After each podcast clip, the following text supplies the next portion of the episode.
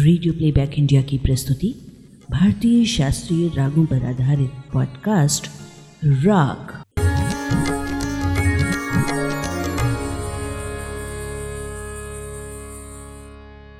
Radio playback India के साप्ताहिक कार्यक्रम भारतीय राग में आप सभी श्रोताओं का हार्दिक स्वागत है, अभिनंदन है। कबूल करें संज्ञा का नमस्कार।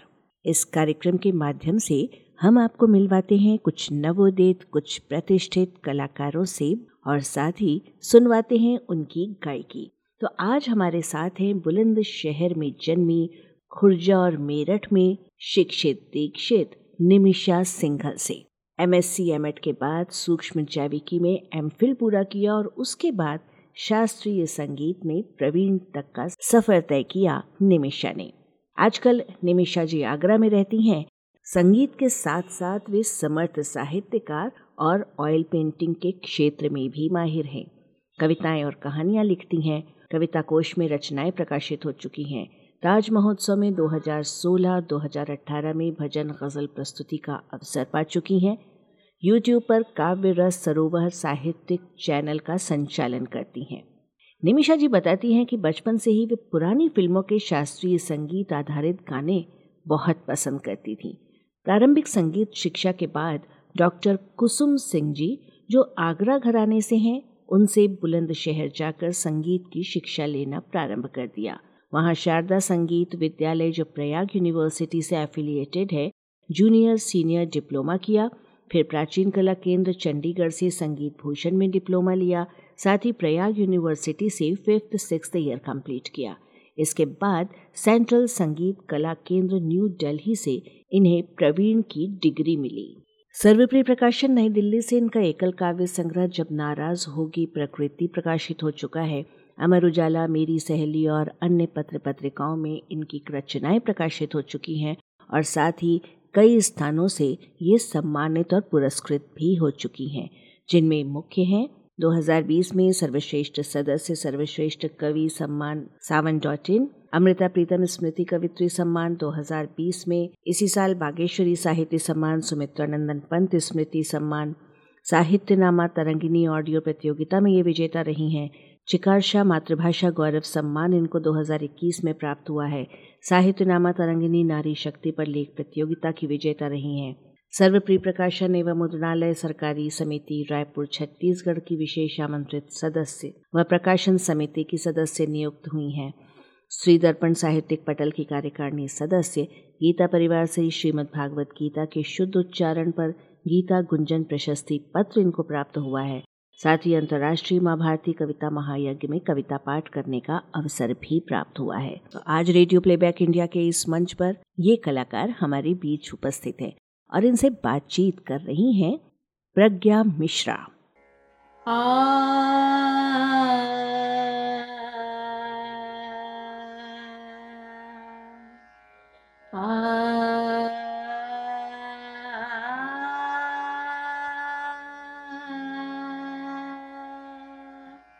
Radio playback India के मंच पे आपका बहुत बहुत स्वागत है निमिषा जी। आपकी कला अभिव्यक्ति का स्पेक्ट्रम काफ़ी बड़ा है जिसमें कविता कहानियाँ, चित्रकारी, संगीत, चारों ही विधाएँ समाहित हैं। बहुत बहुत धन्यवाद प्रज्ञा जी। सबसे पहले मैं आपको और रेडियो प्लेबैक इंडिया से जुड़े सभी सदस्यों को बधाई देना चाहती हूँ। इस चैनल के माध्यम से आप फिल्मी गीतों, शास्त्रीय संगीत की अलग अलग विधाओं, काव्य, शायरी से संबंधित दिलचस्प जानकारियाँ देते हैं। बहुत अच्छा लगा बहुत अच्छा लगा कि आप हमारे बारे में अवेयर हैं और इतना इंटरेस्ट इतनी रुचि ले रही हैं हमारे बारे में। हमारे श्रोताओं को आपके बारे में जानकर आपके संगीत से जुड़कर ज़रूर लाभ मिलेगा आनंद अनुभूति होगी। तो सत्र को आगे बढ़ाते हुए निमिषा जी मेरा पहला सवाल आपसे संगीत साधना आपके जीवन का अभिन्न अंग कैसे बनी? अपनी संगीत यात्रा के बारे में हमें बताएँ। मुझे बचपन से ही पुरानी फ़िल्मों के शास्त्रीय संगीत आधारित गाने बेहद पसंद थे। मैं पाँच छह साल की ही थी और शास्त्रीय संगीत का मुझे बिल्कुल भी ज्ञान नहीं था। लेकिन फिर भी मैं उन गानों को गाने की बहुत कोशिश करती रहती थी। घर में एक पुराना खराब हारमोनियम पड़ा हुआ था और उस पर उंगलियाँ चलाते चलाते मैंने कब घुघरू की तरह बसता ही रहा हूँ, गाना निकाल लिया, मुझे पता ही नहीं चला। और देखकर बहुत ही अच्छा लगा कि मैंने इतनी आसानी से ये गाना निकाला है। मेरे अंदर संगीत का इतना शौक देखकर माँ ने मन बना लिया कि मुझे विधिवत संगीत की शिक्षा ज़रूर दिलवाएँगी और आखिरकार मेरी संगीत शिक्षा खुर्जा में हरीश भैया जी के यहाँ प्रारंभ हो गई और इस तरह से फिर मेरा सफ़र चल पड़ा, जहाँ भी मुझे मौका मिला प्रस्तुतियाँ दी। बहुत ही बेहतरीन। आपके जीवन में जो कला और संगीत रहा है, वो शैक्षणिक उपलब्धियों के साथ साथ चलता रहा है। और मैं समझ सकती हूँ कि आप एक नैसर्गिक प्रतिभा हैं। एक बात मेरे दिमाग में आती है कि ये विज्ञान की छात्रा और फिर काम काजी महिला और अन्य व्यस्तताएँ, रियाज के लिए आप समय कैसे निकालते हैं? जी, प्रज्ञा जी, व्यस्तता तो रही, लेकिन मैंने अपने शौक को मरने नहीं दिया। पढ़ते समय भी धीमी आवाज़ में शास्त्रीय संगीत सुनती रहती थी, रसोई घर या फिर कोई और भी काम करते समय टेप रिकॉर्ड लगाकर गाने सुनना मुझे बहुत पसंद था और अक्सर मैं शास्त्रीय संगीत सुना करती थी और वो आज भी करती हूँ। कोई भी काम करते समय मैं अपने मोबाइल में गाने लगाकर या क्लासिकल म्यूज़िक बजाकर अपना काम करती जाती हूँ और क्योंकि मेरा मानना है कि बार बार बार सुनने से मुश्किल से मुश्किल बारीकियाँ आप सीख जाते हैं। हम्म ये बात तो मैं आपकी मानूँगी। लिसनिंग इज़ द आर्ट और भारतीय शास्त्रीय संगीत में आपको क्या पसंद? मुझे सबसे अधिक ठुमरी और ख्याल गायकी पसंद है। जी। ख्याल विशुद्ध शास्त्रीय गायन है और इसे विलंबित और द्रुत लय में गाया जाता है। ख्याल में हम स्थायी और अंतरा दो भाग होते हैं। अलाप व तानुक के द्वारा राग का विस्तार किया जाता है। ठुमरी भी एक शास्त्रीय संगीत की गायन शैली है। इसमें श्रृंगार रस की प्रधानता रहती है। इसमें राग की शुद्धता की बजाय भाव सौंदर्य को अधिक महत्वपूर्ण माना जाता है। यह मिश्रित रागों में भी गाई जाती है। एक राग से दूसरे राग में गमन की भी इसमें छूट होती है, इसीलिए इसे अर्ध शास्त्रीय गायन के अंतर्गत रखा जाता है। बेगम अख्तर की गाय ठुमरी, अब के सावन घर आ आजा तो मुझे बेहद ही पसंद है। क्या बात है। आपने बहुत अच्छा एक पठनीय अंतर हमें बता दिया। कल है जो श्रोता रेडियो प्लेबैक को इस समय सुन रहे होंगे जो गाना सीख रहे हैं जिनका तरीके से जो बच्चे एग्ज़ाम देते हैं उसमें भी उनको ये काम आएगी। तो बहुत ही अच्छी बात आपने हमसे साझा की। आपके पसंदीदा गायक कौन है? भारतीय शास्त्रीय संगीत में मेरे पसंदीदा गायक हैं पंडित जसराज जी पंडित भीमसेन जोशी जी किशोरी अमोलकर जी बेगम अख्तर जी गिरजा देवी जी, शोभा मुदगल जी। पंडित जसराज जी का माता काली का भजन मैं बचपन से सुनती हूँ और मैं उस भजन से इतना अधिक प्रभावित हूँ। मैं बचपन से ही उसे गाती हूँ मत कैसेट चलाकर सुना करती थी। और पंडित भीमसेन जोशी जी की ख्याल गायकी और शास्त्रीय संगीत आधारित भजन मुझे बेहद पसंद है। किशोरी अमोलकर जी के भजन, ख्याल गायकी, गिरजा देवी जी की ठुमरी, शोभा मुदगल जी शास्त्रीय संगीत में प्रयोगात्मक आधुनिकरण के साथ जो सूफी संगीत गाती हैं, वह मुझे बेहद पसंद है। आपने जिनके भी नाम दिए हैं, वे सब देव तुल्य हैं। और वाकई जब उनको और हम देखते हैं तो लगता है कि अरे, लगता है कोई बहुत महान व्यक्ति आ रहा है, वो तेज उसके चेहरे पे आ रहा है। वो किस तरीके की आभा इन सभी लोगों में होती है? मेरे ख्याल से जो ये मेडिटेटिव संगीत रियाज इसकी वजह से उनका व्यक्तित्व ऐसा निखर जाता है कि वे बहुत प्रभावशाली हो जाते हैं। शास्त्रीय संगीत सीखने के क्रम में किसी घराने से जुड़ना या न जुड़ पाना, ये कितना ज़रूरी समझती हैं? प्रज्ञा जी, किसी भी घराने से जुड़ना बेहद सौभाग्य और गर्व की बात है। उस घराने की बारीकियाँ सीखना और उस घराने को आगे जाकर रिप्रेजेंट करना अपने आप एक सुखद अनुभव है, लेकिन मुझे ऐसा सौभाग्य नहीं मिल पाया। मैं किशोरी अमोलकर जी, जो जयपुर घराने से थी, उनसे संगीत सीखना चाहती थी। पर वहाँ जाकर सीखना मुमकिन नहीं हो पाया। लेकिन मैं उन्हें आज भी अपना गुरु मानती हूँ और उनकी रिकॉर्डिंग से मैंने काफ़ी कुछ सीखा है। आपने कितनी मेहनत से अपने आप को सेल्फ ट्रेन किया है बहुत सारी चीज़ों में इतनी मेहनत की है। इस चीज़ की हम बहुत बहुत प्रशंसा करते हैं और जो साफ़ गोई आज आपने दिखाई है यहाँ पे अपनी बातों को हमारे सामने रखने की, ये कितने सारे बच्चों के काम आएगा जो कि वाकई घरानों से नहीं जा पाते हैं। पर इसका मतलब ये नहीं कि हम एक आला दर्जे के सिंगर ना बन पाए या हम कुछ अपना बड़ा नाम ना कर पाए। और वे महिलाएँ भी जो घरेलू महिलाएँ हैं या जिन्होंने काम छोड़ करके अपने बच्चों को तवज्जो दिया है वे भी ये ना सोचें कि मतलब बस यही है जीवन अब और आगे हम कुछ नहीं कर सकते। आपका इस शो में आज होना बहुत लोगों के लिए प्रेरणा है। बहुत बहुत धन्यवाद। क्या आपको ये लगता है कि भारतीय शास्त्रीय संगीत जो है you you know know, Bharat से ज़्यादा विदेशों में सुना जाता है और सम्मान दिया जाता है।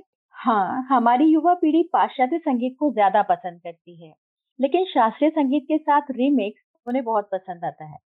कुछ समय से युवा पीढ़ी का रुझान शास्त्रीय संगीत आधारित फिल्मी गानों पर हुआ है। यह सही है कि पाश्चात्य देशों में शास्त्रीय संगीत की विधिवत शिक्षा लेने वाले काफ़ी लोग हैं पर भारतीयों ने इसे भुला दिया है ऐसा बिल्कुल नहीं है।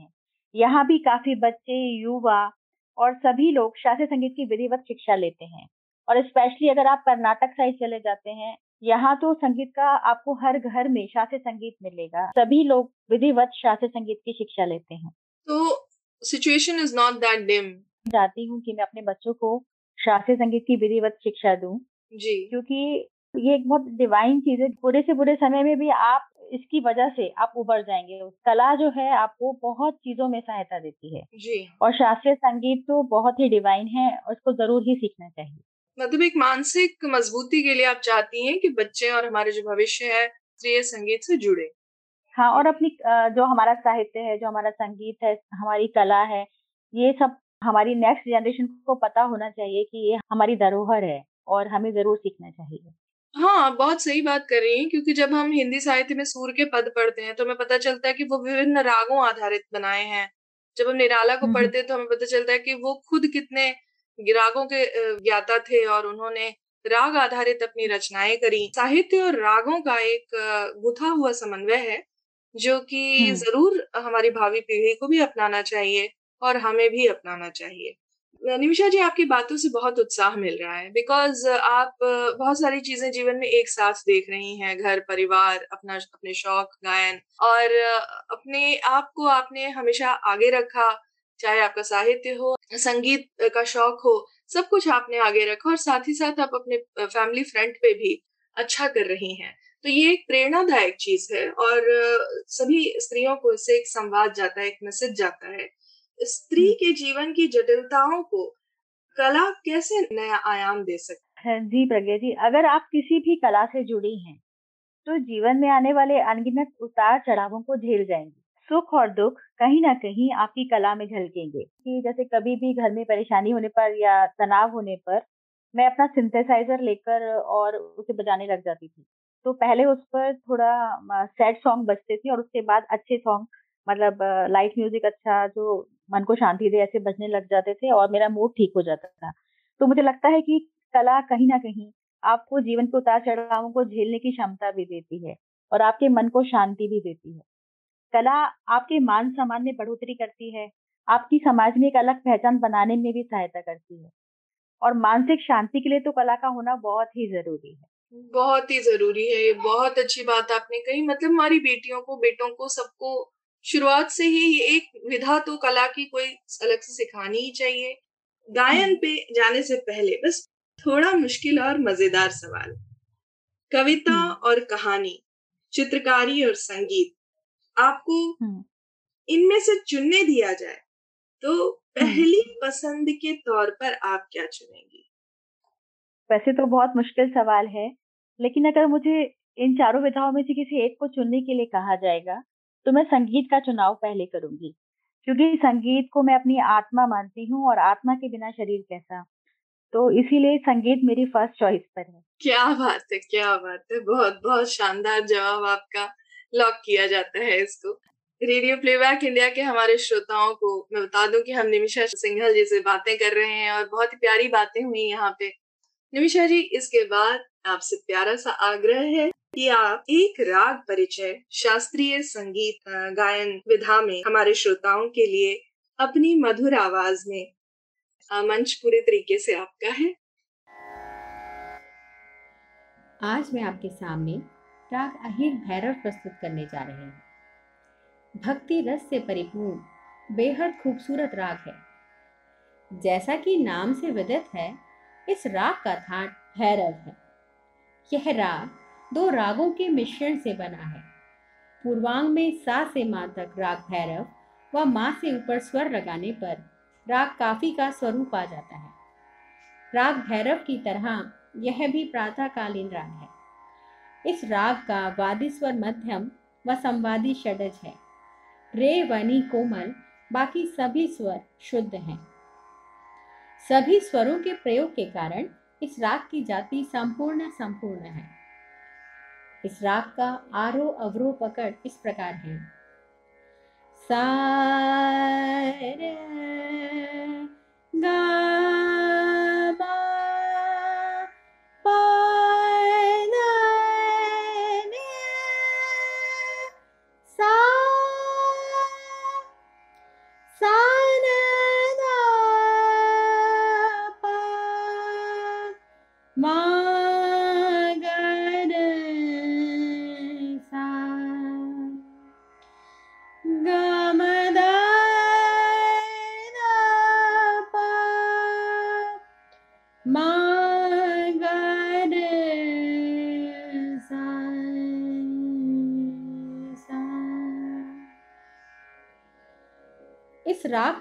मंद्र मध्य ताड़ सप्तक तीनों में ही गाया जाता है। पूर्वांग में राग भैरव की तरह प्रे को आंदोलित करके गाया जाता है। गा गा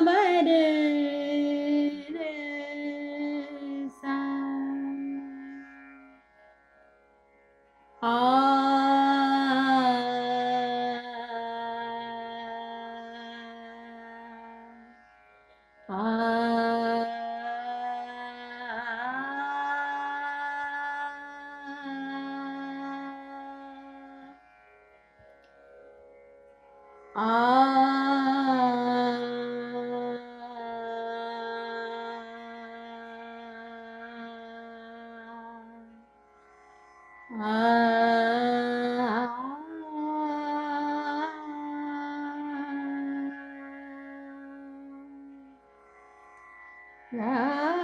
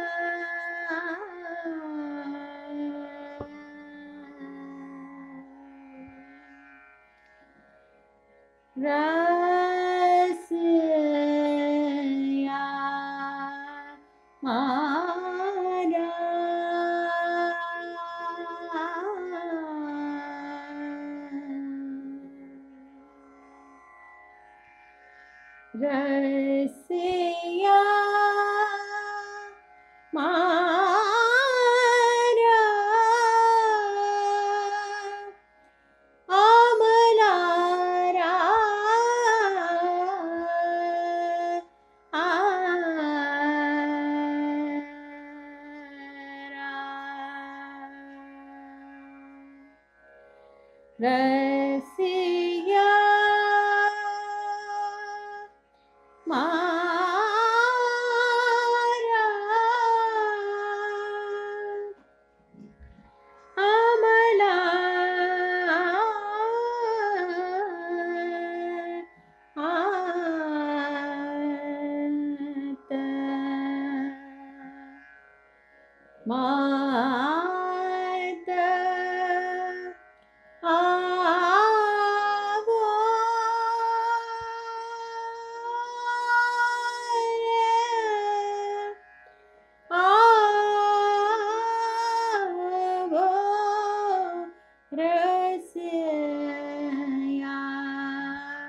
妈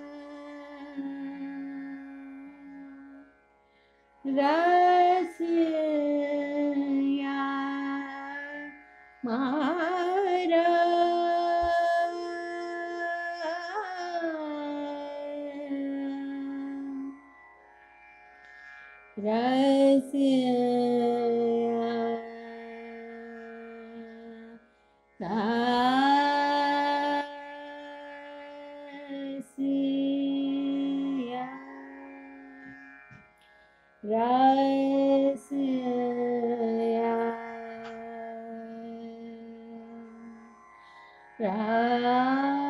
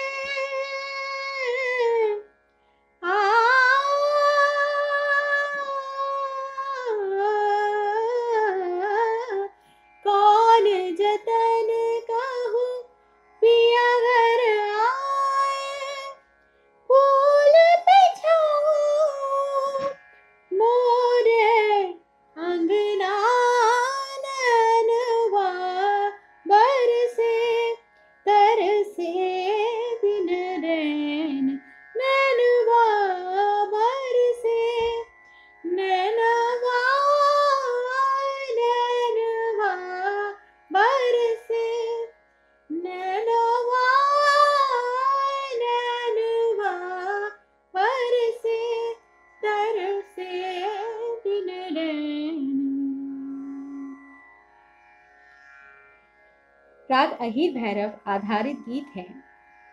अलबेला सजन आयो रे। पूछो ना कैसे मैंने रैन बिताई। मेरी वीणा तुझ बिन रोए। सोलह बरस की बाली उम्र को सलाम। और एक बहुत प्रसिद्ध भजन है, जो पंडित भीमसेन जोशी जी और लता मंगेशकर जी ने गाया है। राम का गुणगान करिए। तो प्रस्तुत है आपके सामने भजन। राम का गुणगान करिए राम का गुणगान करिए राम का राम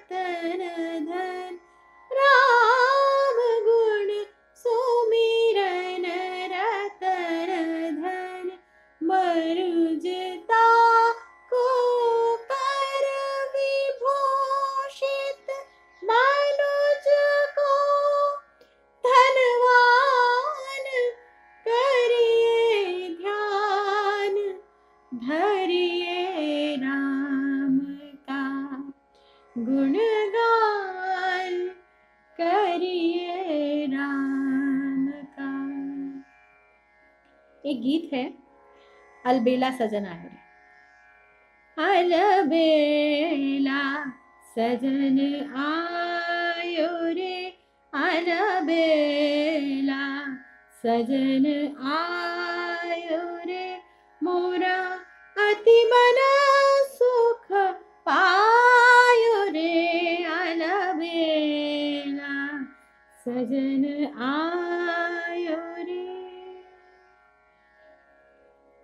एक और गीत है, सोलह बरस की बाली उम्र को सलाम।